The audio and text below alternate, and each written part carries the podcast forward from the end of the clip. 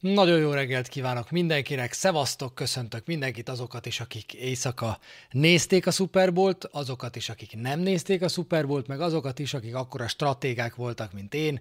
Én kihúztam éjfélig, megnéztem az elejét, a pénzfeldobást, kihúztam fél egyig, elkezdődött a meccs, kihúztam az első két drive-ot, és aztán úgy döntöttem, hogy na jó, ez jó lesz nekem reggel is. Úgyhogy majd közvetlenül a Falka Ösztön után én is megnézem majd a Super Bowl-t, de ezen a kissé gondolom sokak számára álmos reggelen köszöntök mindenkit.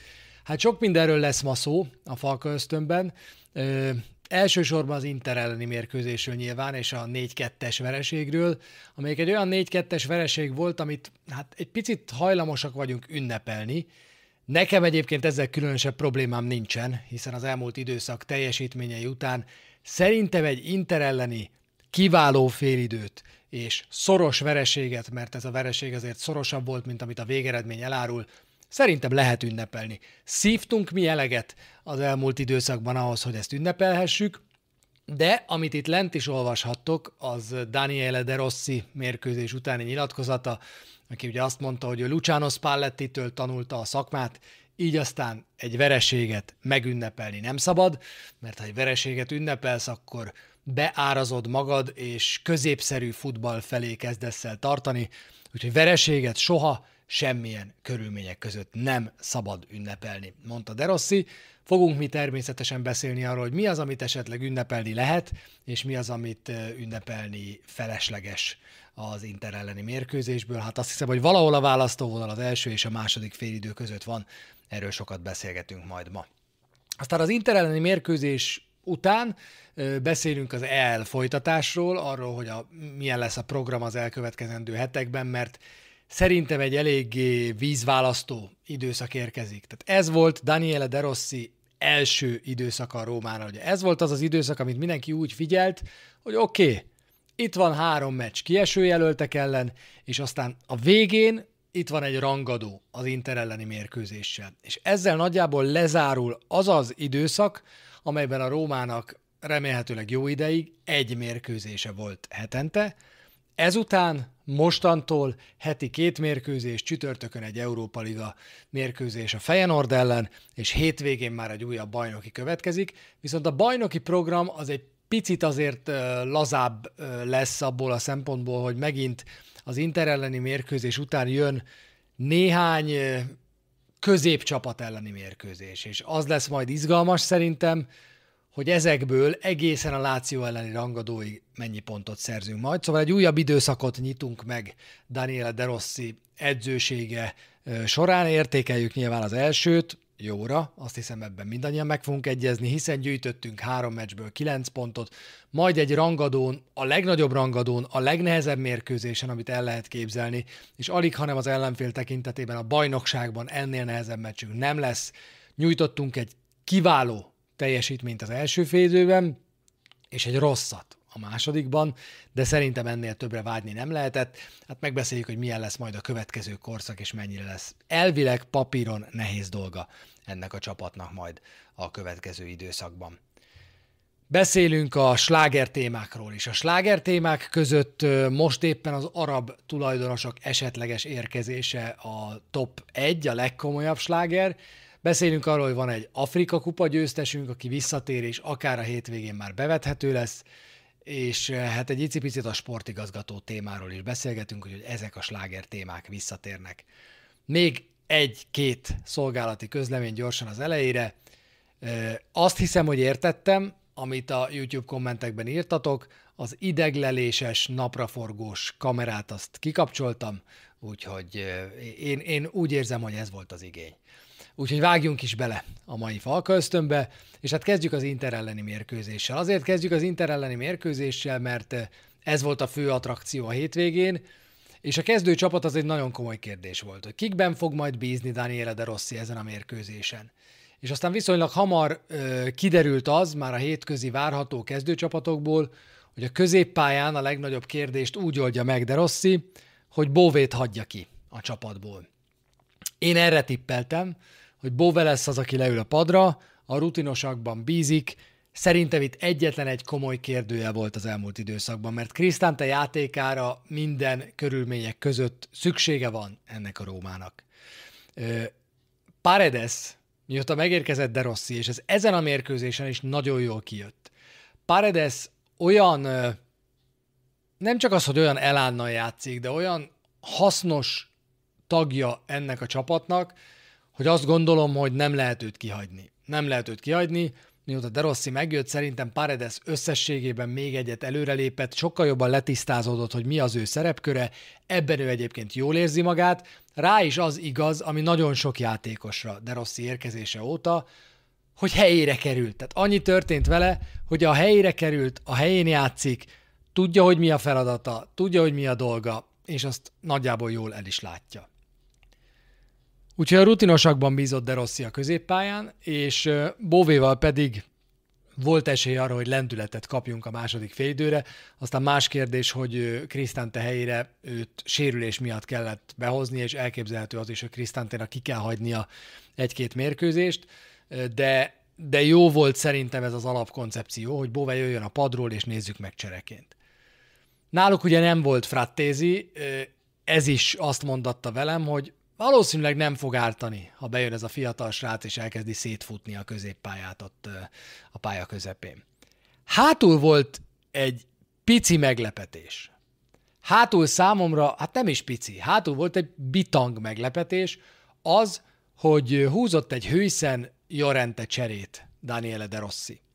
Úgy döntött, hogy ezúttal hiába játszott Jorente jól az elmúlt mérkőzéseken, ezúttal Hőszennek ad lehetőséget, amivel szerintem egy picit a mozgékonyság volt a cél. Ugye Türám és Lautaro Martinez mind a ketten nagyon-nagyon mozgékony támadók, és szerintem az volt a fő koncepció De Rossi gondolkodása mögött, hogy gyorsítanunk kell egy picit.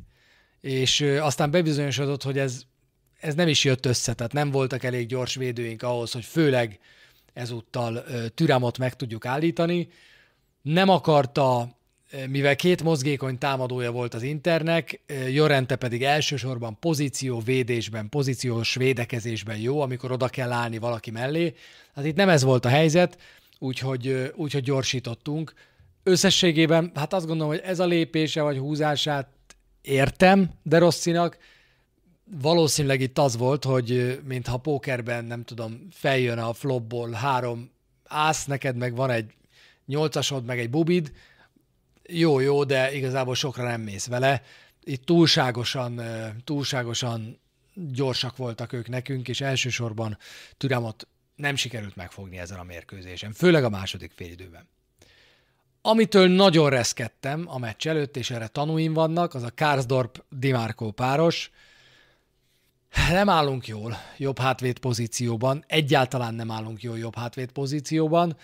Karsdorp klasszikusan az a játékos lesz szerintem De Rossinál, akit kisebb csapatok ellen érdemes játszatni, amikor nincs akkora nyomás alatt a védelem, akkor elbírja azt a csapat, hogy Karsdorp legyen a jobb hátvéd, de egy Inter elleni mérkőzésen nagyon-nagyon kijön. Nagyon-nagyon kijön, hogy Karsdorp, és bizony ezen a mérkőzésen Angelinho is, azért védekezésben, ahogy arról a múltkori Falka ösztönben is beszéltünk, hogy ebből még lesz bajunk ebben a szezonban nagyon sok, Hát itt volt az a baj. Rögtön, rögtön megérkezett a baj az Inter ellen, hiszen a második félidő elején kapott két gól, egyértelműen a szélen történt elcsúszás és hiba miatt következett, úgyhogy ebből nem vizsgázott jól Rick na de még csak a kezdőcsapatnál tartunk, úgyhogy én ettől tartottam, meg aztán attól is, hogy ömlött az eső, nekünk ez kevésbé tűnt jónak, néztem a bemelegítés képeit, és nem igazán örültem neki, hogy, hogy ennyire szakad és ömlik az eső. Az, hogy az Inter mezére kínai karakterekkel írták fel a mezeket, azt én egyébként egyenesen tiltanám.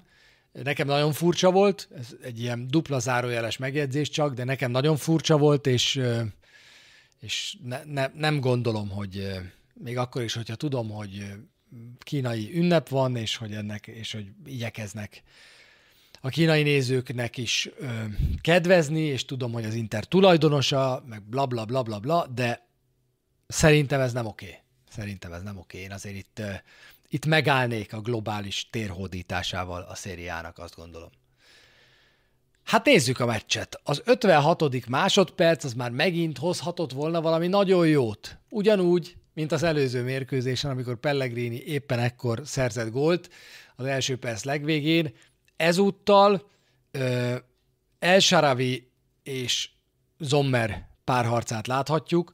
A Róma tehát azonnal támad, és a Róma azonnal eljut a 16-osig, és ha Elsárán lövése egy picit jobban a sarokra megy, akkor elképzelhető, hogy már ekkor vezethetett volna a Róma.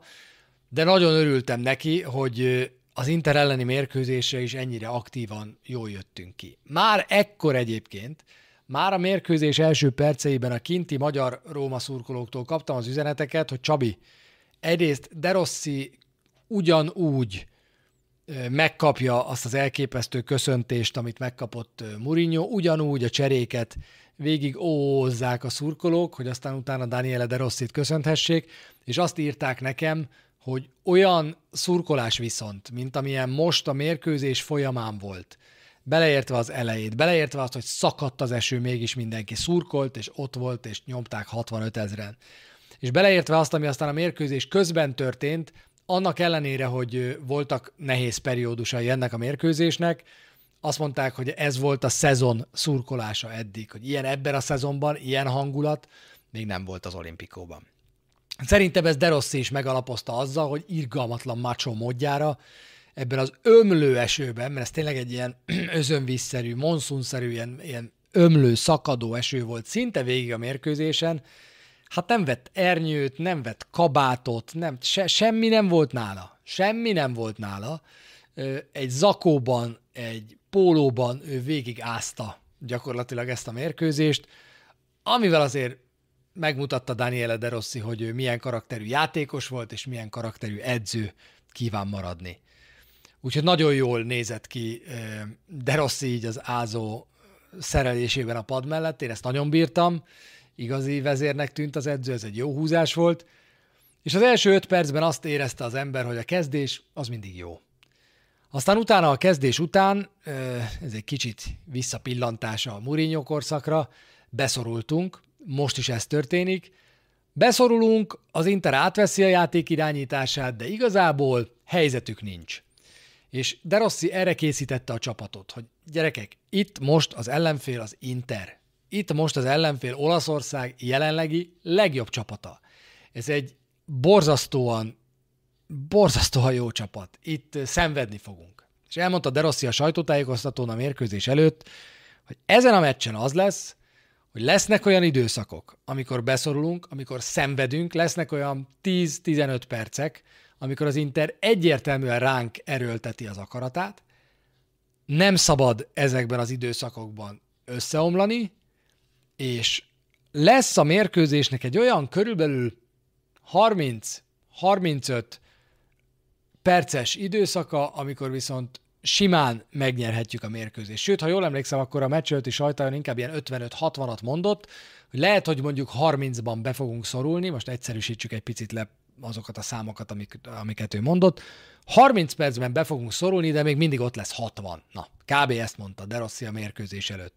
És az a durva, hogy ez körülbelül valóra is vált a mérkőzésen. Tehát nagyon jól látta előre azt, hogy mire lehet számítani ezen a meccsen, hogy milyen, milyen lesz a mérkőzés képe. És itt az elején már azt láthattuk, hogy a labdatartásra építő, magasabban támadó, a csapat közepét magasabbra helyező De féle stratégiának egy óriási tesztje lesz ez a mérkőzés abból a szempontból, hogy ezt a harcmodort mennyire zavarja meg az Inter visszatámadása a labdakihozataloknál. Hogy amikor ilyen nyomás alatt vagyunk, és ez már nem az a nyomás, amit a Kájári gyakorolt ránk, meg a többi csapat, amelyen játszottunk De Rosszival, amikor az Inter támad le a térfeleden, akkor vannak-e golyóid meglőni azt a labdát? Vannak-e golyóid kemény, rövid passzos futballt játszani, ami ennek az egész koncepciónak az alapja? Úgyhogy ez egy óriási teszt volt, és én azt gondolom egyébként, hogy a csapat összességében, bár volt néhány rezgős, remegős időszak, de én azt hiszem, hogy ebből egyébként a csapat jól vizsgázott. Amiből nem vizsgáztunk jól az első félidőben sem, és aztán a másodikban sem, de szerintem itt az elsőben fura módon nagyobb problémák voltak, az az volt, hogy az Inter szögletei azok sokkal veszélyesebbek voltak, mint én azt szeretném, és az Internek adott a Róma még ráadásul bónusz ajándékként oldalszabadrúgásokat is a 16-os környékén. És esküszöm, hogy éppen lekörmöltem, hogy az Inter szögletei veszélyesebbek, mint szeretném, amikor a 20. percben a középső újú ember befejelte a, az Inter vezető gólját. Az a fejes, az egy óriási bravúr volt. Tehát olyan hihetetlen reflex mozdulata volt ez Acerbinek, hogy én egyrészt Lukakut nem tudom hibáztatni. Tehát nagyon sokan találták meg Lukakut a mérkőzés után. Van, amivel meg lehet találni Lukakut, és majd beszélgetünk az ő kapu előtti kríziséről is, hogyha van ilyen. De szerintem azzal megtalálni Romelu Lukakut, hogy ebben a helyzetben miért csúsztatta oda Acerbinek a labdát, ez egy baromság. Belecsúsztatott Lukaku a labdába, hogy nehogy bárki középen fejelni tudjon, és nem is csúsztatta rossz helyre ezt a labdát Lukaku, ott volt Acerbi, belerakta a fejét reflex mozdulattal, és ennél jobban ezt nem lehet megfejelni. Ezt a labdát ennél jobban nem lehet megfejelni. Úgyhogy először vagyunk hátrányban Daniele de Rosszival. És volt itt egy kérdés, amit nagyon sokan feszegettek a mérkőzés közben is, meg a mérkőzés után is, hiszen a VAR közbeavatkozott, és kihívták Guidát, hogy nézze meg, hogy nem volt-e les. És hogyha megnézzük, mert mi is meg tudjuk nézni, hogy mi történt, külön köszöntöm a podcast hallgatókat, szóval, hogyha megnézzük, hogy mi történt ebben a helyzetben, akkor azt láthatjuk, hogy egyértelmű, hogy ketten legalább lesen vannak, de inkább hárman lesen vannak, hiszen még Lautaro Martinez is lesen van. Ugye itt a les határ nem Rui Patricio, hanem az előtte helyezkedő, ha jól látom, akkor Mancini. És az történik ebben a helyzetben, hogy láthatjátok, hogy Türám hozzáér Rui Patricios, hogy itt találkozik a két test, az kétségtelen. Egyébként annyi történik, hogy Rui Patricio jön kifelé, Türán próbál visszamozogni lesről, és ők valóban ütköznek egyet. De a fejes, Acerbinek a bólintása az a kapu baloldala felé tart, és ahogy láthatjátok, itt Türám legfeljebb abban akadályozná Rui Patriciót, hogy jobbra fejeljen. Tehát ha ez a fejes a rövidbe megy, a jobb sarokba megy, akkor teljesen egyértelmű, hogy Türám akadályozza Rui Patriciót, les helyzetben szabálytalan a gól. Szabálytalan a gól. Viszont ebben a helyzetben Türám a kilátásban, ez szerintem minden is látszik, a kilátásban nem akadályozta egy pillanatig sem Rui Patriciót. Találkozik a két test? Igen. Visszahúzza? Nem. Löki? Hát ha bármerre is löki, legfeljebb a jó irányba löki Rui Patricio, de egyébként nem lökte. És Rui Patricio reakciója az, ami a legtöbbet elárul szerintem az esetről, hogy nem reklamált igazából a gól után, hanem a saját védőire volt mérges, Lukakura meg a többiekre. Lukakura azért, hogy miért kell oda csúsztatni, Hőszenre meg a többiekre azért, hogy miért nincsenek közelebb ebben a helyzetben. És Acerbi aki egy elég jól fejelő játékos az Internek, miért tud szabadon fejelni, de nem reklamál a játékvezetőnél. Én azt gondolom, akár mekkora Homer vagyok, hogy ez egy szabályos gól. És én ezt mondtam a meccs közben is. Szerintem ez a jelenet sor, ez egy oktatófilm lesz azzal kapcsolatban, hogy hogyan kell a vart használni. Szerintem a vart így kell használni. Ha van bármilyen bizonytalanság, amit a játékvezető nem láthatott a pályán, hívd ki, azon az egy percen már semmi nem fog múlni. Ez egy gól, szülessen helyes döntés, nézhesse meg akárhány szögből, akárhányszor a játékvezető, azt, amit testeken keresztül egy másodperc, fél másodperc alatt biztosan nem tud megfelelően felmérni, jöjjön ki, nézzen rá, legyen biztos a dolgában, és aztán hozzon egy döntést. És Guida pontosan ezt tette, kihívta a var, kijött, megnézte két-három szögből, és azt mondta, Akárhogy nézem, itt nem zavarja senki Rui Patriciót érdemben, így aztán a gól szabályos. És én azt gondolom, hogy jó döntés született, nem véletlen, hogy a mérkőzés után sem volt ezzel kapcsolatban különösebb vita, úgyhogy vezet az Inter 20 perc után, szerintem egyébként jogosan. Nem telik el sok idő, és némi meglepetésből, némi meglepetésre a Róma viszonylag gyorsan egyenlíteni tud. Egy trükkös szabadrúgásból, Pavár hibájából és egy nagyszerű Mancini fejesből megszületik az egyenlítő gól. Nagyon jó, hogy megcsúszott a vizes füvön az a földre lefejelt labda, pontosan úgy fejelte le a földre Mancini láb mellé Zommernek, ahogy azt kell. És nem mondhatjuk, hogy az első fél óra alapján, mert ekkora körülbelül ennyit telt el, ne lenne megérdemelt az, hogy a Róma egyenlíteni tudott. 28. perc, már nem is kell bosszankodnunk a bekapott gól miatt, mert már egy-egy az állás.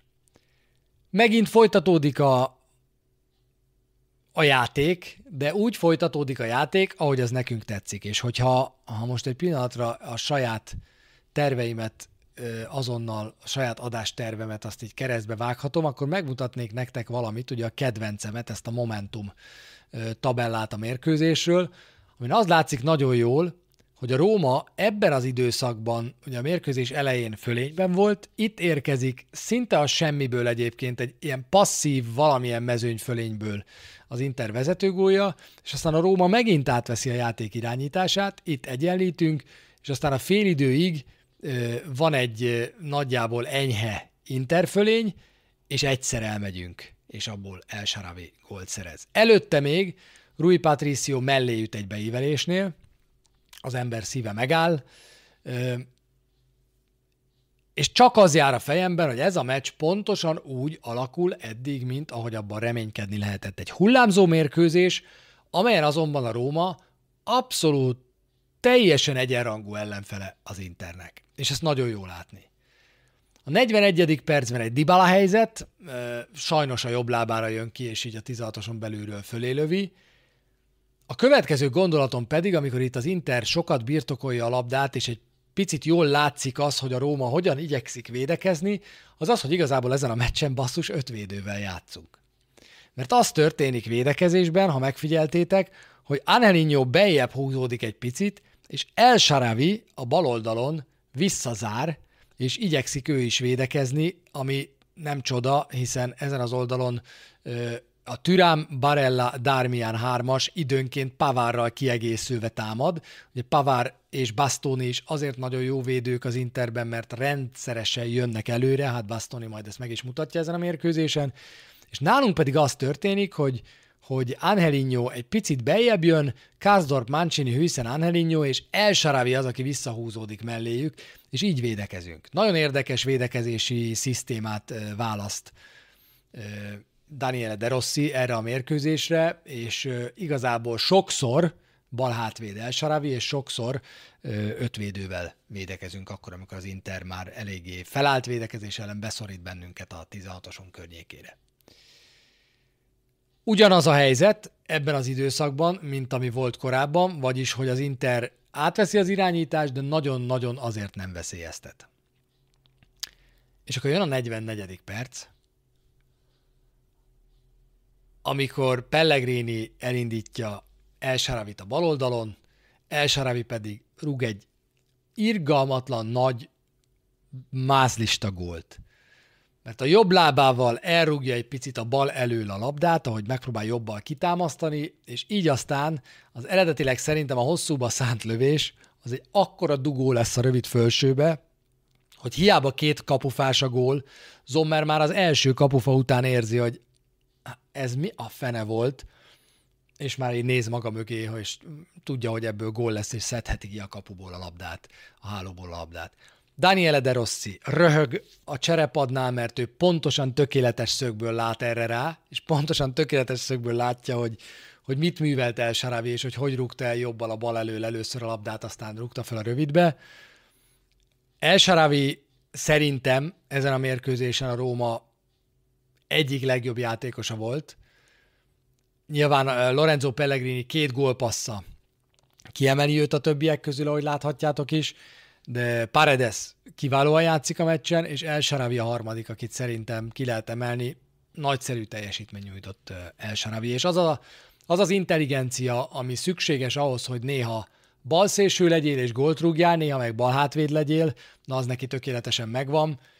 A rendszer győztese El Sharavi lesz, mondtam pár héttel ezelőtt, és tök egyértelmű, hogy El Sharavi lubickol abban, hogy újra játék lehetőséget kap, hogy bízik benne De Rossi, De Rossi pedig pontosan tudja róla, hogy, hogy megvan benne az, ami az ilyen teljesítményekhez kell. Ugye a sajtótájékoztatón elmondta azt is, akik a Patreonon ott vannak, azok olvashatták, hogy El Sharavit ő mindig a Róma egyik legtehetségesebb játékosának tartotta, amikor együtt játszottak. Egy dolgot nem bírt benne, hogy időnként túlságosan laza, túlságosan nyegle, és azt mondta, hogy annyit veszekedtek emiatt, amikor csapattársak voltak még, és ő annyit cseszegette emiatt El Sharavit, hogy az nem igaz, és felnőtt korára egy komoly, érett, csímbe is belemenő, harcos játékos lett El Sharaviból, és ezt, ezt bizonyítja El Sharavi. A félidőben ránézek a statisztikára, és azt látom, hogy mindössze három szabálytalansága van a Rómának. És hét az Internek. Egy nagyon magas színvonalú első félidőt láttunk, amiben a legkiemelkedőbb volt az első félidő, az a helyzet kihasználás volt. Az két csapat összesen összehozott 0,37 XG-t, és ehhez képest 2-1 az állás a szünetben. 0,37 századból rúgtak három gólt. Fejeltek, rúgtak három gólt a csapatok, úgyhogy nagyszerű volt a helyzet kihasználás. A szögletarány az viszont egy hét volt, és ezen azt gondoltam, hogy a második félidőre egy picit változtatni kellene, hogy ne 2-14 legyen, mert abból előbb-utóbb megint baj lesz. És Pellegrini két gólpassznál tartott már a szünetben. Lorenzo Pellegrini megtáltosodása Daniele De Rossi alatt még az én képzeletemet is túlszárnyalja. A hozzáállása mindene, sokszor megénekeltem már, úgyhogy most hosszan, úgyhogy most rövid leszek, beszarás. Az a változás, amin, amin Lorenzo Pellegrini átment, és beszarás az a, az a nem csak formajavulás, hanem, hanem, hanem akarati tényező. Tehát tényleg, mint hogyha elkezdtünk erről beszélgetni Eli Andrissal még akkor, amikor, amikor Mourinho ment, és már lehetett tudni, hogy De Rossi jön, hogy, hogy egy picit olyan lesz ez, mint amikor a bántalmazó apát a támogató bátyó váltja, és nagyjából ez történik. Hogy lehet, hogy a bántalmazó apa távozott, de mostantól kezdve ezt Andris mondta, és tök igaza van szerintem, majd a bátyád vigyáz rád, és körülbelül ez a változás megy végig. Az egész csapaton, és leginkább ez Lorenzo Pellegrini látszik, én azt hiszem. 49. perc. Mostantól jön a mérkőzésnek az a szakasza, amelyikről hát beszélnünk kell, egy 0-3-as félidő. Úgy jövünk ki a második félidő elején, hogy én abban bízom, hogy az első 10-15 percet azt úgy meg tudjuk úszni, hogy lesz megint egy jó kezdésünk, mint az első félidőben, és, és meg tudjuk úszni valahogy a, a második játékrész elejét. Hát nem tudjuk. Nagyon hamar és nagyon könnyen jön az Inter egyenlítő gólja. A komplet védelmünk elnézi azt a helyzetet, amiből ez kialakul, hiszen ne felejtsük el, hogy egy Inter szabadrúgás következik nagyjából a pálya közepén és ebből a szabadrugásból mi egyszerűen nem érünk vissza, nem rendeződünk vissza. És kikerül a labda a jobb oldalra, már ekkor totális elcsúszásban van a komplet védekezésünk. Nem tudom, hogy hol van Angelinho, nem tudom, hogy mi történik a védelmünk bal oldalán, de egy hatalmas nagy lyuk tátong ott, senki nem zár oda-vissza, mindenki még a szabadrúgás után Paredes és Krisztánte is a reklamálással foglalkozik, és, és és kapunk belőle egy gólt. Türám 2-2, de hát az Inter jó, ezt tudjuk, és arra kell koncentrálni, hogy most ne essünk össze.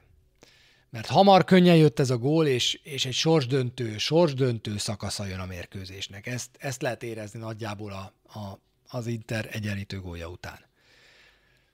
Sajnos egy sorsdöntő szakasza is jött a mérkőzésnek, mert a, alig 7 perccel később a túloldalról ugyanezt megcsinálja az Inter. Ugyanúgy mögén kerülnek, ugyanúgy lejátszák nullára a védelmünket, csak ezúttal a másik oldalon, és már megint nem értem, hogy mi történik középen, mert az első gólnál Mancini marad le Türámról, azt még úgy értem, zseniálisan csinálta egyébként az első gólnál Türám, amit csinált, a második gólnál pedig Angelinho rúg egy öngolt, de hogy mit keresett ő Türám mellett, azt nem tudom. És azért ezeket rohadtul le kellene tudni védekezni, jut eszembe.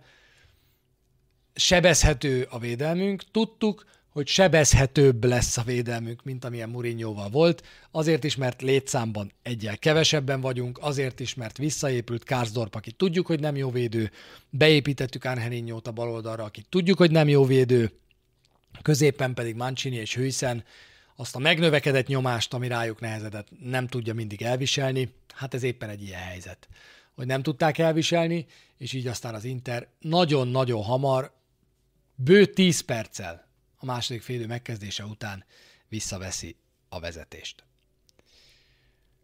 Jön még egy Pavár kapufa, aminél Rui Patricio olyan lassan dől el, mint egy szobor, rá kell frissíteni erre. Tehát ez az utolsó figyelmeztető jel, hogy ezzel a Pavár kapufával, ezzel a gyönyörű átlövéssel eldőlhetett volna a mérkőzés, rá kell frissíteni. Jöjjön Bóve, mormolom magamban, és jön egy kettős csere.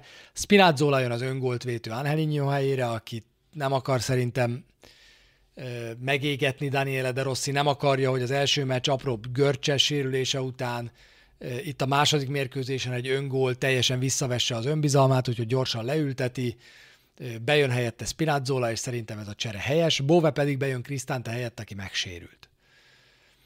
Erősebb, jobb az Inter, és az elhúzódó eső is nekik kedvez. Ezt lehet látni a második félidőben, és egészen hirtelen jön egy Lukaku zicser. Egy Pellegrini indítás után, amit Lukaku elront, Zommer védi ezt a helyzetet. És akkor most beszélgessünk két dologról. Az egyik dolog, amiről szerintem beszélgetnünk kell, az a második félidő elejé krízis, a másik pedig Lukaku formája. És kezdjük Lukakuval, hiszen az ő helyzeténél fejeztem be. Mennyire van krízisben Romelu Lukaku? Mennyire fekszik neki ez a Daniele de Rossi féle rendszer? Mennyire gondolhatjuk azt, hogy hosszabb távon is ebből problémák lesznek. Eddig a bajnokságban Lukaku 21 mérkőzésen játszott, és 9 gólt szerzett. Az előző 7 bajnokián viszont csupán egyet a Verona elleni mérkőzésen, és De Rossi a mérkőzés után azt mondta róla szerintem teljes joggal, hogy olyan terhelés alatt játszik Romelu Lukaku, amit nem feltétlenül tud elviselni, az elmúlt nyolc bajnoki meccset végigjátszotta. Mindegyiken 90 percet játszott. 720 percet játszott az elmúlt nyolc bajnoki mérkőzésen Romelu Lukaku, és persze, hogy fárad, és persze, hogy vannak kihagyott helyzetek. Még így is túlrúgja ebben a szezonban fél góllal a helyzetei minőségét Romelu Lukaku, én sokkal inkább azt gondolom, hogy itt most volt egy zicser, amit elrontott. Volt két helyzete igazából, amit elrontott a mérkőzésen. De az elmúlt időszakra nem lehet azt mondani, hogy Romelu Lukaku helyzet kihasználásával lennének hatalmas problémák. Csak azt lehet mondani, hogy a Mourinho korszak vége felé, főleg a rangadókon, annyira nem kapott használható labdákat, hogy azokkal nem tudott mit kezdeni, most pedig attól szenved, hogy körülötte egy picit gyorsabban zajlik a játék, ugye magasabban vannak a középpályások, neki kevesebb helye van, nem pontosan azt kell játszani, amit Murinyónál, nem is biztos, hogy technikailag ő alkalmas arra, hogy az ennyire rövid passzos kombinatív játékban részt vegyen, és szokja, nagyon szokja ezt az új stílust, amit a Róma de Rossival játszott, nehezebben azonosul vele, de én azt hiszem, hogy ki fog egyenesedni, mert lesznek helyzetei. Romelu Lukaku egy világklasszis csatár. De tavaly az Interben 25 meccsen 10 gólnál és 6 gólpassznál állt meg Lukaku. Tehát ebben a szezonban túl szárnyalhatja ezt a teljesítményt. Lejátszott meccsszámban nagyon remélem, hogy túl fogja, és hogyha abban túl fogja, akkor szerintem gólokban is túl fogja. A gólpasszokat azokat majd meglátjuk. De alkalmas arra szerintem középtávon Lukaku, hogy használjon ennek a Rómának, és használni is fog a gyengébb ellenfelekkel szemben. Segíteni fog neki, és elképzelhető, hogy látunk majd némi pihentetést, és lesz majd olyan például a Frozinone ellen el tudom képzelni, hogy Azmun kezd. az az Ázmun, aki visszatért a, az Afrika kupáról, simán el tudom képzelni, hogy a Frozinon elleni mérkőzésen ő fog kezdeni, és nem Romelu Lukaku, mert kap egy pici pihenőt. A Feyenoord ellen is el tudom képzelni, hogy nem kezd Lukaku, de ott azért sokkal kevésbé. Inkább azt gondolom, hogy Azmul lesz az, aki, aki például majd hétvégén ö, játszhat. Vagy kezdőként, vagy egy fél időt, de mindenképpen többet. Tehát abba kell azt hagyni, hogy Romelu Lukaku minden egyes mérkőzést végigjátszik, mert látszik rajta azért a fáradtság most már. Egy meglepő Spinazzola távoli lövés és egy Zommer védés volt még. Hátulról lehetett látni, hogy bár piszkosul erős volt ez a lövés, és egész jól nézett ki, de azért középre ment, igazából csak öklöznie kellett, Zommernek elvetődni sem nagyon. Ö, és kitámadunk. Tehát nem érdekel minket, hogy 3-2 lesz, vagy 4-2 lesz, vagy 5-2 lesz ennek a mérkőzésnek a vége. A vége a Róma kitámad, és lekontráznak bennünket. És amikor jobbról jön be a passz Bastoni felé, akkor én felállok és üvöltök, illetve nem felállok, mert ott álltam ekkor már a stúdióban Ricsi és Nyilasi Tibi mellett, és üvöltök, hogy Rui, gyere már ki, hát miért nem jössz? Hát amikor a, a bal belső védő, az előre húzódó Bastoni, aki persze technikás védők között, de nem a befejezések nagymestere, kap egy labdát egy kontrából, és tudod, hogy szemben fog veled állni, akkor mi a frászér állsz meg és ragadsz az öt és felesen? Nem értettem, hogy Rui Patricio mi a fenét művelt ebben a helyzetben, és hát természetesen kaptunk egy gólt, és így lett 4-2 a vége. De nem felejtünk el beszélni az úgynevezett szünet utáni tiszről, a Róma új betegségéről, mert, mert ez most már baj. És ha a csapat erről beszél, akkor lehet, hogy csak elmélyül a probléma, de nekünk lehet róla beszélni.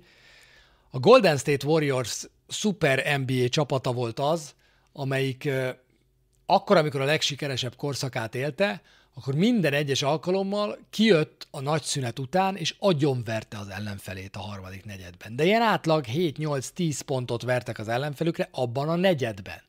Valami ott elhangzott az öltözőben, amitől ez a csapat bitang jó volt. Nem tudom, hogy mi hangzik el a Róma öltözőjében, de ennek a fordítottja történik. Úgy tűnik, hogy mindegy, hogy ki az edző. A szünet után ugye a Verona is szépített, a szünet után most az Inter is megver bennünket. Minden sorozatot figyelembe véve 36 gólt kapott a Róma, és ebből 12-t. A bekapott gólok egy harmadát a szünet utáni első negyed órában kapta. Tehát a mérkőzés egy, a mérkőzés idejének egy hatodában megkaptuk az összgólszámunk egy harmadát. Tehát kétszer annyit, mint amennyit papíron, hogyha minden negyed órában igazságosan elosztanánk a kapott gólokat, kapnunk kellett volna. Ráadásul ebből a 12 bekapott gólból 7 meccsen ez döntő volt a mérkőzés végkimenetelének szempontjából. Tehát ez vagy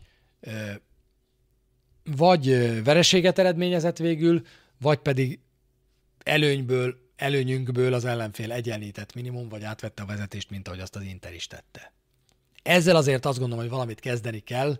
A közeljövőben nem tudom, cseréljük le a szünetben lejátszott zenét, vagy valamit csináljunk vele, mert ez így nem feltétlenül jó. Kikaptunk tehát az Intertől.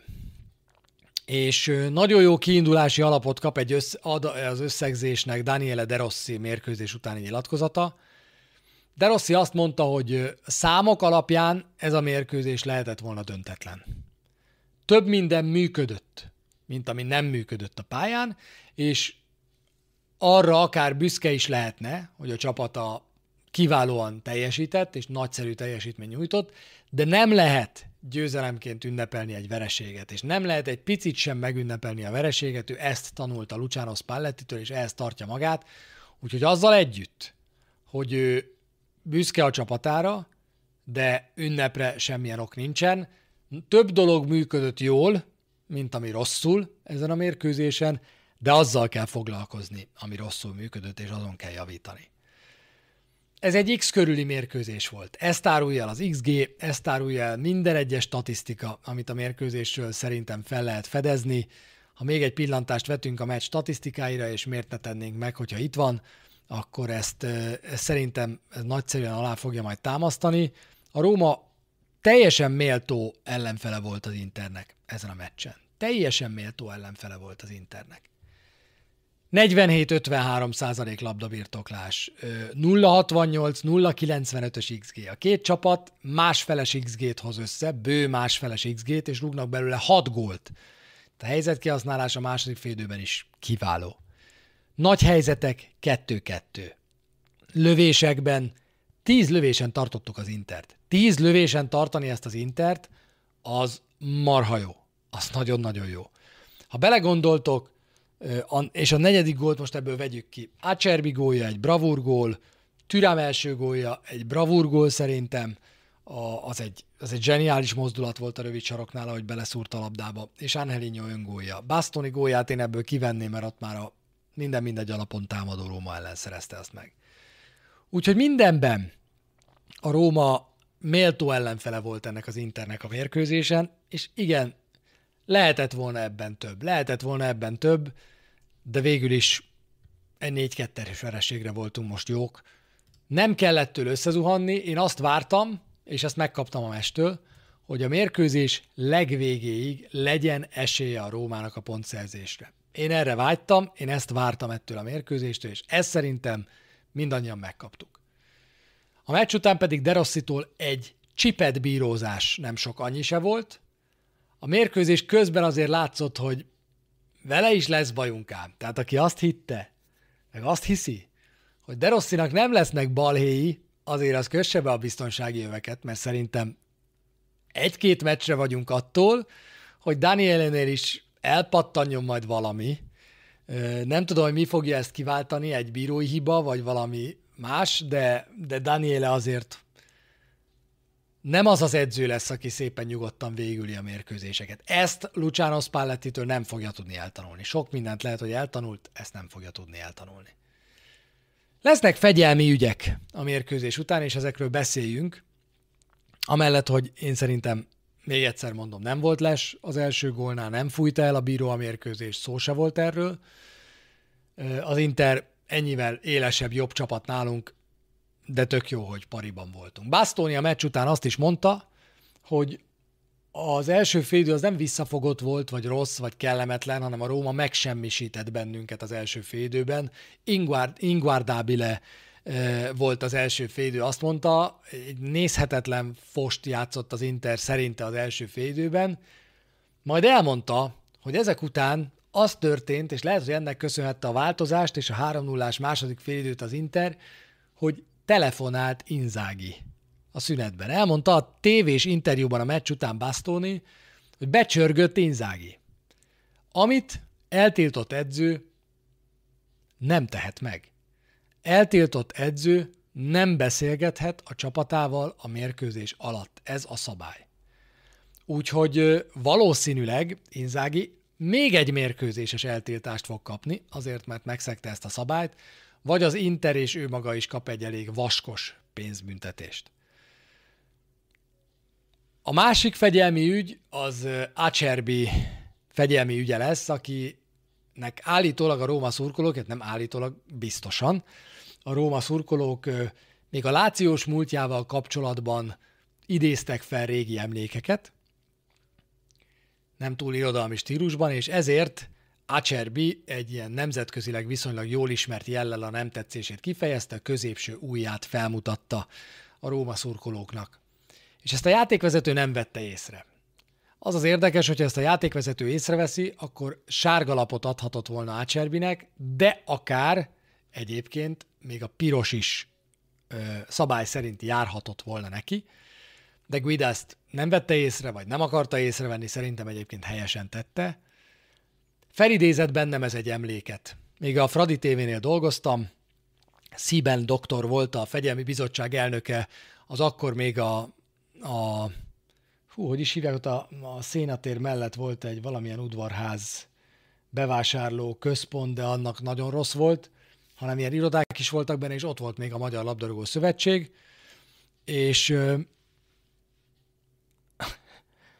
Lipcsei Péter, a Ferencváros játékos egy Honvéd elleni mérkőzésen, idegenbeli mérkőzésen, hát ugyancsak szerzett egy gólt, ugyanúgy, mint itt Acerbi, és kiszaladt a lelátó, a fő lelátó felé, és hát egy ilyen, én, én mozgás nélkül mutatom, de így ezt kezdte el mutatni, valami hasonlót kezdett el mutatni a Kispest tábornak, hát ő mozgatta a kezét is ehhez, jelezvén, hogy mit lehet tenni vele most, hogy győztes gólt szerez valószínűleg Kispesten, miután nyilván szitták kórusban őt is. Hát nagyon hasonló volt ez a helyzet ahhoz, akkor Lipcsei Pétert egyébként eltiltotta a Magyar Labdarúgó Szövetség Fegyelmi Bizottsága, és az jutott eszembe erről, ja, és azt magyarázta akkor meg Lipcsei Péter a fegyelmi tárgyaláson, ez volt a kedvenc mondásom azóta is, akkor kérdezték tőle, hogy hát mi volt ez a mozdulat, Péter? Hát mégis, hát mondd már el, akkor azt mondta, hogy én csak tölcsért csináltam a kezemből. Úgyhogy e, ezt nem hitték el neki, ezért Lipcsei akkor eltiltást kapott. Nem tudom, hogy mit fog mondani Bastoni, hogy csak valamit kiszedett az orrából, és a középső ujjával fért csak hozzá, és azt pöccintette le, vagy mi lesz a kifogás. Pénzbüntetés néz ki neki egyébként, itt valószínűleg eltiltás nem lesz majd, de hát nem volt egy túlságosan szép jelenet ez azért a mérkőzésen. Tehát lehet beugatni szerintem az ellenfél táborának a középső új, az már egy picit, hogy is mondjam, csak túlmegy azon, mint amit megengedhet magának szerintem egy játékos. Úgyhogy lezárjuk ezt a korszakot 9 ponttal, és egy abszolút nem azt mondom, hogy magyarázható vereséggel, hanem egy, egy, egy teljesen oké okay vereséggel. Szerintem ez az Inter elleni 4-2 egy, egy, egy kifejezetten jó mérkőzés volt, látványos mérkőzés volt. Szokjunk hozzá a 2-2-khöz, a 3-3-akhoz, a 4-2-khöz és a 2-4-ekhez, mert ezek az eredmények sokkal gyakrabban fognak jönni, mint az 1-1-ek meg az 1-2-k. Nem kizárt, hogy a Feyenoord elleni párharcban legalább az egyik mérkőzés az gólzáporos lesz. Az gólzáporos lesz. Tehát ott azt se tartom kizártnak, hogy bármelyik mérkőzésen 6 gól szülessen körülbelül. A további program tábláját láthatják azok, akik YouTube-on nézik a műsort, akik nem azoknak elmondom, hogy a Feyenoord ellen játszunk csütörtökön az Európa Ligában, a korábbi etapban, 18.45, aztán a Frozinone ellen játszunk majd vasárnap 6 órakor, ők a bajnokság 14. helyezettjei, jön majd a Feyenoord elleni hazai visszavágó, aztán Torino 10. helyezett idegenben, Monza 11. helyezett idegenben, két meccs tehát vendégként, nem, valamelyik innen otthon lesz. A Monza otthon lesz, nem, Várjátok, mindjárt megnézem, mert ezt itt valahogy szerintem én elnéztem, de ezt gyorsan ki fogom javítani, nehogy bárki elinduljon idegenbe, mint Garam Józsi bácsi egyszer Szeged helyett Győrbe, vagy fordítva. Azt mondja, hogy a Monza idegen, a Fiorentina idegen, a Torino van otthon. Úgyhogy a tábla ebből a szempontból rossz. A Torino elleni mérkőzés itthon, aztán Monza idegen, Fiorentina idegen, és aztán utána Sassuolo otthon. 14., 10., 11., 7. és 16. helyezettel játszunk. Úgyhogy egy Fiorentina elleni nagyon fontos, nagyon fontos idegenbeli rangadó lesz majd, és a többi mérkőzés az elvileg kötelező győzelem. Tehát, illetve hát az összes mérkőzés, ami itt van, az kötelező győzelem ha az van, amit Barta Bence mondott, és azt sérelmezték a lelátón, hogy miért nem vitte el Ácserbit a rák, akkor, akkor kapjon büntetést a Róma is azért, mert ennyire parasztok a szurkolói, legalábbis néhányan. Szóval ez a program, és ezeket a mérkőzéseket nyerni kell. Ezeket a mérkőzéseket hozni kell, a nagy százalékát legalábbis, nyilván nem reális elvárás az, hogy 5-ből 5 bajnokit nyerjünk, miközben egyébként mellesleg tovább jutunk az Európa Ligában, és majd esetleg elkezdünk játszani a következő körben is, de ez a mérkőzés folyam, ez, amit a Láció elleni rangadó követ egyébként, a Sassuolo elleni meccs után velük játszunk, ezekből nagyon-nagyon sok pontot kellene szerezni. És azt gondolom, hogy ez a játékunknak lesz egy nagy tesztje. Játszottunk már ilyen stratégiával, ilyen újfajta stratégiával nálunk jóval gyengébb csapatok ellen. Láttuk, hogy működött.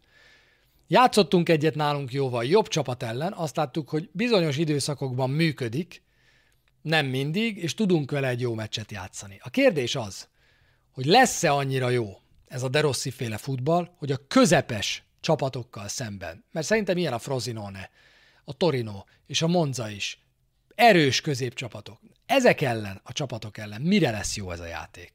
És az lenne nagyon fontos, hogy ezek ellen a csapatok ellen magabiztos győzelmeket tudja hozni ez a stratégia és ez a nyíltabb támadó játék.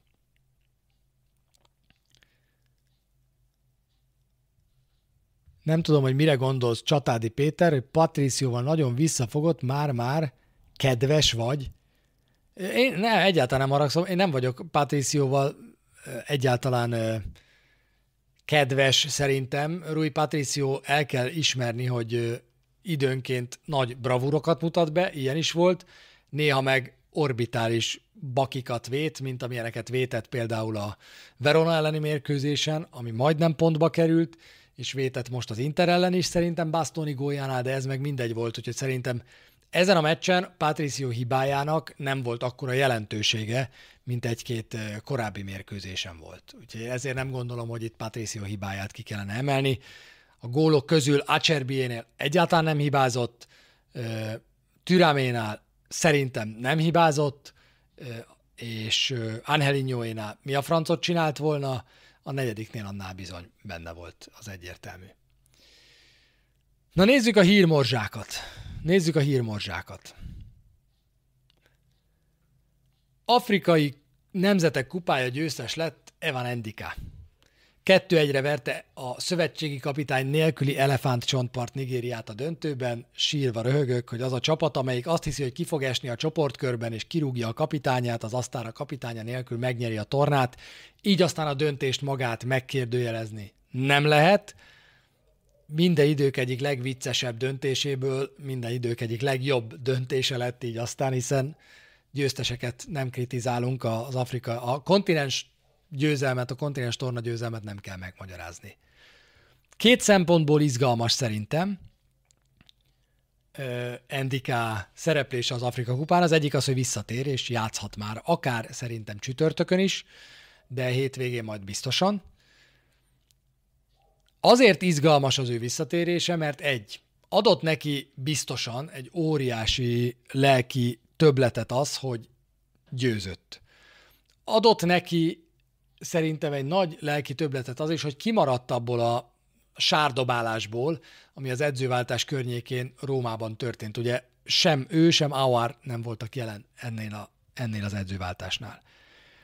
És még egy érdekes aspektus szerintem, talán a legérdekesebb, hogy egyébként bal belső védőt játszott négy védős rendszerben, Elefántcsontpart válogatottjában. Tehát tök jó, hogy Miközben ő elment az Afrika kupára, ahol négy védővel játszó csapatban volt ő a bal belső védő, és így aztán Derossi stábja nyilván végignézte az összes mérkőzést, látták, hogy miben jó, miben rossz, úgy jön vissza már Endika, hogy azonnal le lehet vele ülni, és el lehet neki mondani, hogy pontosan ez lesz a szerepköröd.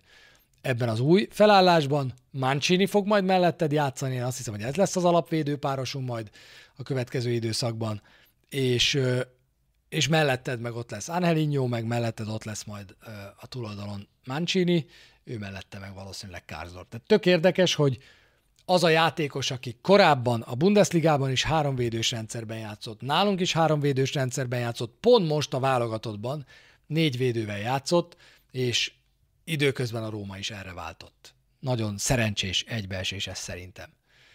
Összeugatott Oszimennel egy picit a mérkőzésen, egyébként nem volt jó döntője, az osztályzatokat láttam, csak a meccset nem, de nem volt jó döntője Endikának, nagyon sok pontatlan labdája volt, de hát győzött. Úgyhogy visszatér Endika, és nem sokára visszatér Smalling, úgyhogy lesz két új belső védőnk, és remélem, hogy most már nem a sérülések, hanem de rossz rakhatja majd össze a kezdőcsapatot hátul.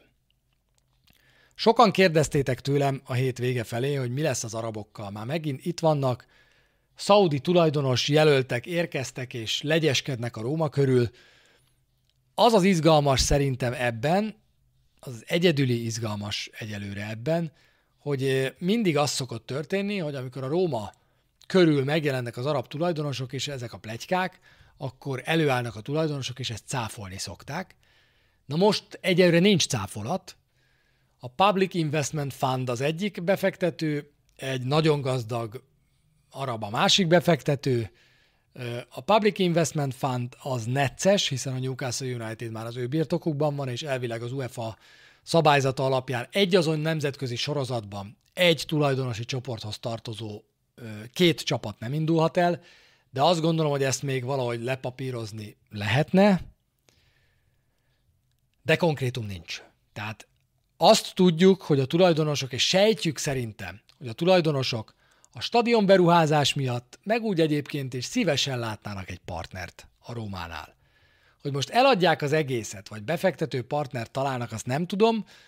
Olyat mondjuk én nem nagyon hallok, hogy arab tulajdonosok valakivel közösen birtokolnának egy klubot. Lehet hallani tehát megint plegykákat erről, de az, hogy itt bármi konkrétum lenne, az szerintem vagy nagyon messze van még, vagy nagyon titokban tartják, vagy nagyon titokban tartják. Úgyhogy ezekkel szerintem ugyanúgy kell nagyjából foglalkozni, mint a plegykákkal az elmúlt időszakból. Mindig lesznek ilyenek, mindig fognak ilyeneket írni az újságírók, és aztán lehet, hogy egyszer csak majd bejelentik, hogy új tulajdonosa van a Rómának, aki megépíteni a stadiont. Azért ez egy több mint egy milliárd dolláros beruházás lesz majd. Fritkinéknek van ennyi pénzük, de nem tudom, hogy rá akarják-e még költeni a Rómára. A plegyka arról szólt, hogy ők, akik eddig olyan csak nem 900 millió eurót raktak ebbe a klubba, mindent egybevéve, a vásárlás összegét is, a tartozások kifizetését, a tőzsdéről való kivonást, és az egyébként a betett pénzüket, amivel ugye a veszteségeket pótolták, ennél többet kapnának, 900 milliót, valamivel többet, 900 milliót kapnának most, és további 400 milliót, tehát összesen 1,3 milliárdot, amennyiben végigfut eredményesen a római stadion engedélyezési projekt. Tehát ha ki tudják azt járni Fritkinék, hogy ide építhető stadion, abban az esetben még egy 400 milliós bónusz várna rájuk, hiszen ebben az esetben a Róma sokkal inkább monetizálható vállalkozás lesz, mint amilyen most. Muszáj. Tudom, hogy sokan azt mondjátok, hogy szakítottunk Murinyóval, most már felejtsük el. Én nem örülnék egyébként az arab tulajdonosnak, a Balás kérdésére ez a válaszom. Szóval tudom, hogy megbeszéltük, meg sokan írjátok, hogy most már engedjük el mourinho de akkor is viccesnek tartom, hogy ezúttal a Bayern Münchennel kapcsolatos plegykák keltek szárnyira vele kapcsolatban, és amikor ezt megírtam tegnap este Moncatilla barátomnak, akinél nagyobb Bayern München szurkolót nem ismerek, ugyanilyen nagyot ismerek, de nagyobbat nem, ő is kollégám, ő, ő azt mondta, hogy írjon alá azonnal. Na most ekkora a kétségbeesés Tuchellel kapcsolatban a Bayern Münchennél, hogy írjon alá azonnal Mourinho, mondják néhányan a Die Hard Bayern München szurkolók közül. Nem fog. Mourinho nem fog aláírni, nem is hiszem, hogy alá tenni, elé tenne bármilyen papírt a Bayern München, amit alá kellene írnia, én nem gondolom, hogy José Mourinho a Bayern München edzője lenne, de nagyon vicces az, hogy, hogy, hogy Mourinho, aki folyamatosan tudjuk, hogy szokott cikkeket iratni, ebben ő nagyon jó, először iratott cikket arról, hogy mindjárt elmegy az Al-Shabaabhoz, aztán iratott cikket arról, hogy mindjárt elmegy a, a Barcelona előtt. Még volt valaki, azt hiszem Newcastle volt talán, aztán Barcelona, meg, ja, meg ugye Chelsea, meg Newcastle, meg Barcelona, most meg Bayern München, tehát így végig rodeozza a piacokat Mourinho, hogy hol, hol teremhet neki még babér, babér, ezt én finoman viccesnek tartom. Kíváncsiság, ha Angelino nem igazán jó szélső védő, te hova pozícionálnád? kérdezi Péter. Hát ő baloldali szárnyvédőnek a legjobb szerintem. Előrébb nem tud játszani nem igazán jó szélsővédő, de abban a játékban, ahol nem kell igazán jó szélsővédőnek lenned, mert nem ez a cél, és de rossz játéka ilyen, inkább legyenek jó beadásaid, mint hogy bitang jó balbek legyél. Ebben a játékban van helye egyébként bal hátvédként Anelinyónak szerintem. Mondom, itt az lesz, Peti, hogy egy olyan játékot próbálunk játszani, ami ellen dönt, amivel döntő fölénybe tudunk kerülni a kis és közép csapatok ellen is. Ezért nagyon fontos ez az előttünk álló időszak. Mert pontosan, és milyen jó, hogy föltetted most ezt a kérdést, mert pontosan ez egy másik megvilágítása annak, hogy, hogy mi a változás Mourinhohoz képest. De Rossi egy olyan futballt akar játszatni, ahol lehet, hogy ilyen rangadóink lesznek, de a nálunk kisebb és a középcsapatok ellen döntő fölénybe tudunk kerülni, és viszonylag magabiztosan mondhatjuk azt, hogy uraljuk ellenük a játékot, több helyzetet dolgozunk ki, és így aztán reménység szerint több mérkőzést is fogunk nyerni majd, mint amennyi X lesz megvereség. És hogyha ezek megvannak, na így lehet ott ragadni a tabella élén, aztán lejátszod a rangadókat, fogsz belőlük nyerni néhányat, fogsz belőlük veszíteni néhányat, de ebből kijöhet egy top 4. Tehát még rövidebben arról van szó, hogy a Derossi féle futball plafonja az sokkal magasabb, mint a Mourinho féle futball plafonja. Erről majd részletesen a Falkavezér találkozón beszélgetünk szerdán este a Falkavezérekkel. Kéri Andris társaságában, én nagyon kíváncsi vagyok rá. Szándékosan nem kérdezem Andrist, hogy mit gondol a Derossi féle eddigi futballról, és miben más ez, mint Mourinho, mennyivel magasabb a plafonja, milyen lehetőségeket lát még a keretben, de nagyon, nagyon érdekel, hogy mit fog majd mondani.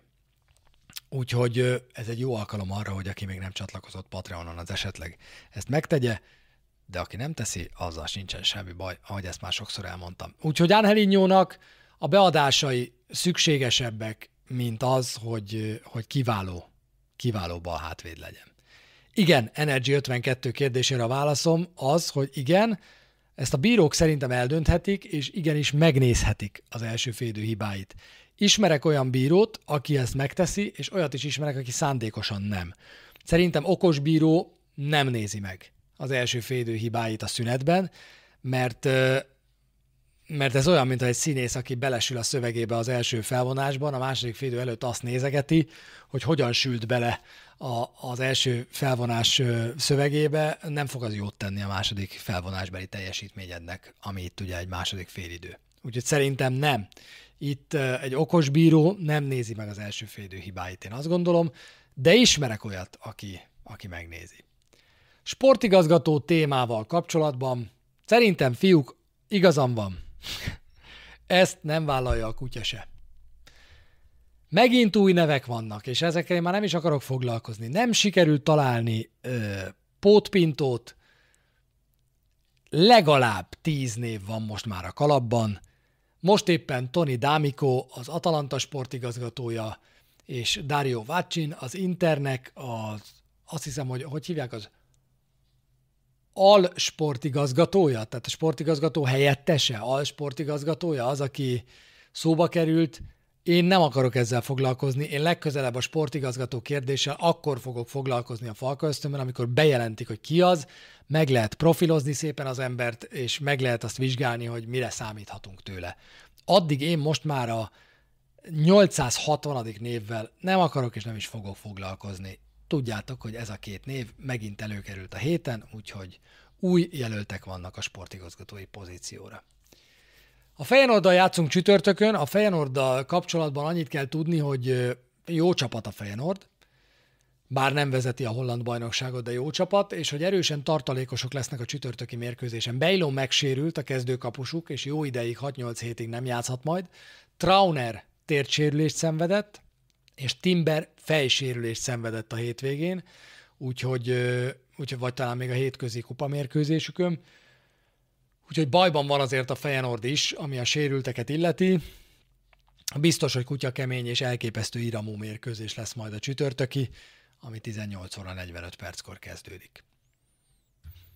Ennyi nagyjából. A heti Falka programról még néhány mondat, mielőtt rámegyek az üzenetekre, úgyhogy most jöhetnek azok a, az üzenetek, amelyeket esetleg nekem szántok. Mindig kiteszem majd Patreonra a hét elején. Mikor lemegy a Falka ösztön, akkor utána felteszem Patreonra, hogy mely napokon számíthattok tartalmakra, akár a YouTube csatornán, akár a Rómával, akár mással kapcsolatban. Ezt majd mindig megtaláljátok Patreonon, meg egy-két social media felületen. Ezen a héten ahogy megígértem mindig, lesz három darab Espresso Romano, vagyis három darab hírlevél, amely a Rómával kapcsolatos hírekkel, eseményekkel foglalkozik. Mivel ma hétfő van és csütörtökön játszunk, ezért én azt gondolom, hogy lesz egy holnap, kedden, és lesz egy, lesz egy majd csütörtökön, meccsnapon, már csak azért is, mert én azt tervezem, hogy péntek reggel, ha nem is egy egyórás, de egy fél órás Falka ösztön a Feyenoord elleni mérkőzés utánról lesz.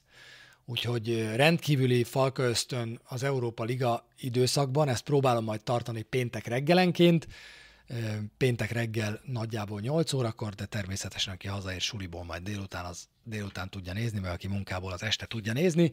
Úgyhogy így aztán kedd, csütörtök, Espresso Romano, péntek egy extra félórás falka ösztön, tudjátok, hogy fél óra az általában háromnegyed, ha megered a nyelvem, és aztán utána vasárnap játszik a csapat a Frozinone ellen majd. Ami nagyon fontos, hogy miután a vasárnapi bajnoki este hatkor játsza a csapat a Frozinon ellen. Én viszont este kilenckor majd vasárnap nyomok egy Eliuppot a Sport egyen, és aztán utána éjszaka közvetítem az All-Star gálát, az NBA All-Star gálát, ezért nem hétfő reggel nyolckor lesz majd a Falka ösztön, mert akkor felfordulok, mint egy büdös bogár, és soha többet nem kelek föl, hanem kedden reggel 8 órakor lesz majd a jövő heti Falka ösztön. Ebben kérem szépen mindenki megértését és támogatását. Apropó támogatás, köszönöm mindenkinek a Patreon támogatásokat. Nagyon sokan vagyunk már, úgyhogy mindenkit várok majd a Falka vezérek közül, ez ugye a legmagasabb tírott. A havi Google Meetre Kéri Andrissal szerdán este 6 órakor. Az egyik Espresso Románóba, amelyik ezután következik, leírom majd természetesen ennek a, ennek a rövid leíratát. Úgyhogy elég sűrű hetünk lesz, azt gondolom. Na nézzük az üzeneteket. Ottótól például reális cél lehet az elben egy jó szereplés, vagy DDR inkább rámegy a bajnokságra.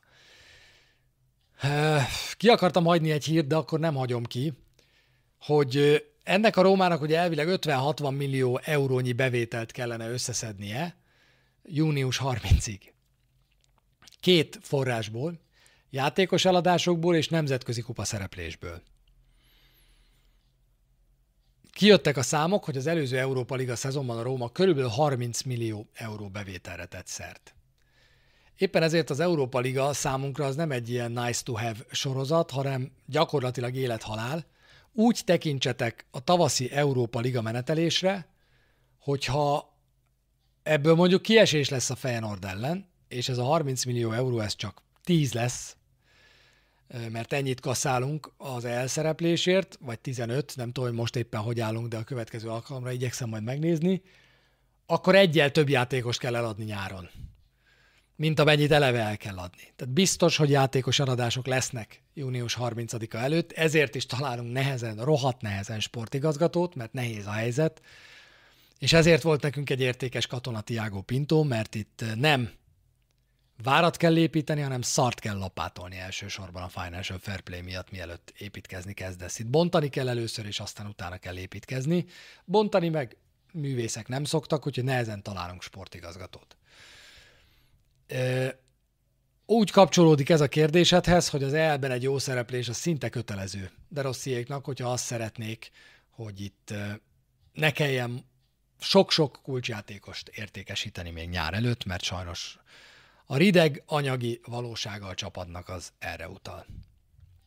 Kicsit off kérdés, ha még itt lenne Zaniolo, akkor szerinted képes lett volna Daniele De Rossi helyre rakni őt mentálisan és újra a régi formát kihozni belőle? Ö, én nem hiszem, hogy a probléma itt Murinyóval volt Zaniolo esetében. Hát Zaniolo azóta két csapatnál égett meg. Megégett a Galatánál, és megégett a, a Villánál is.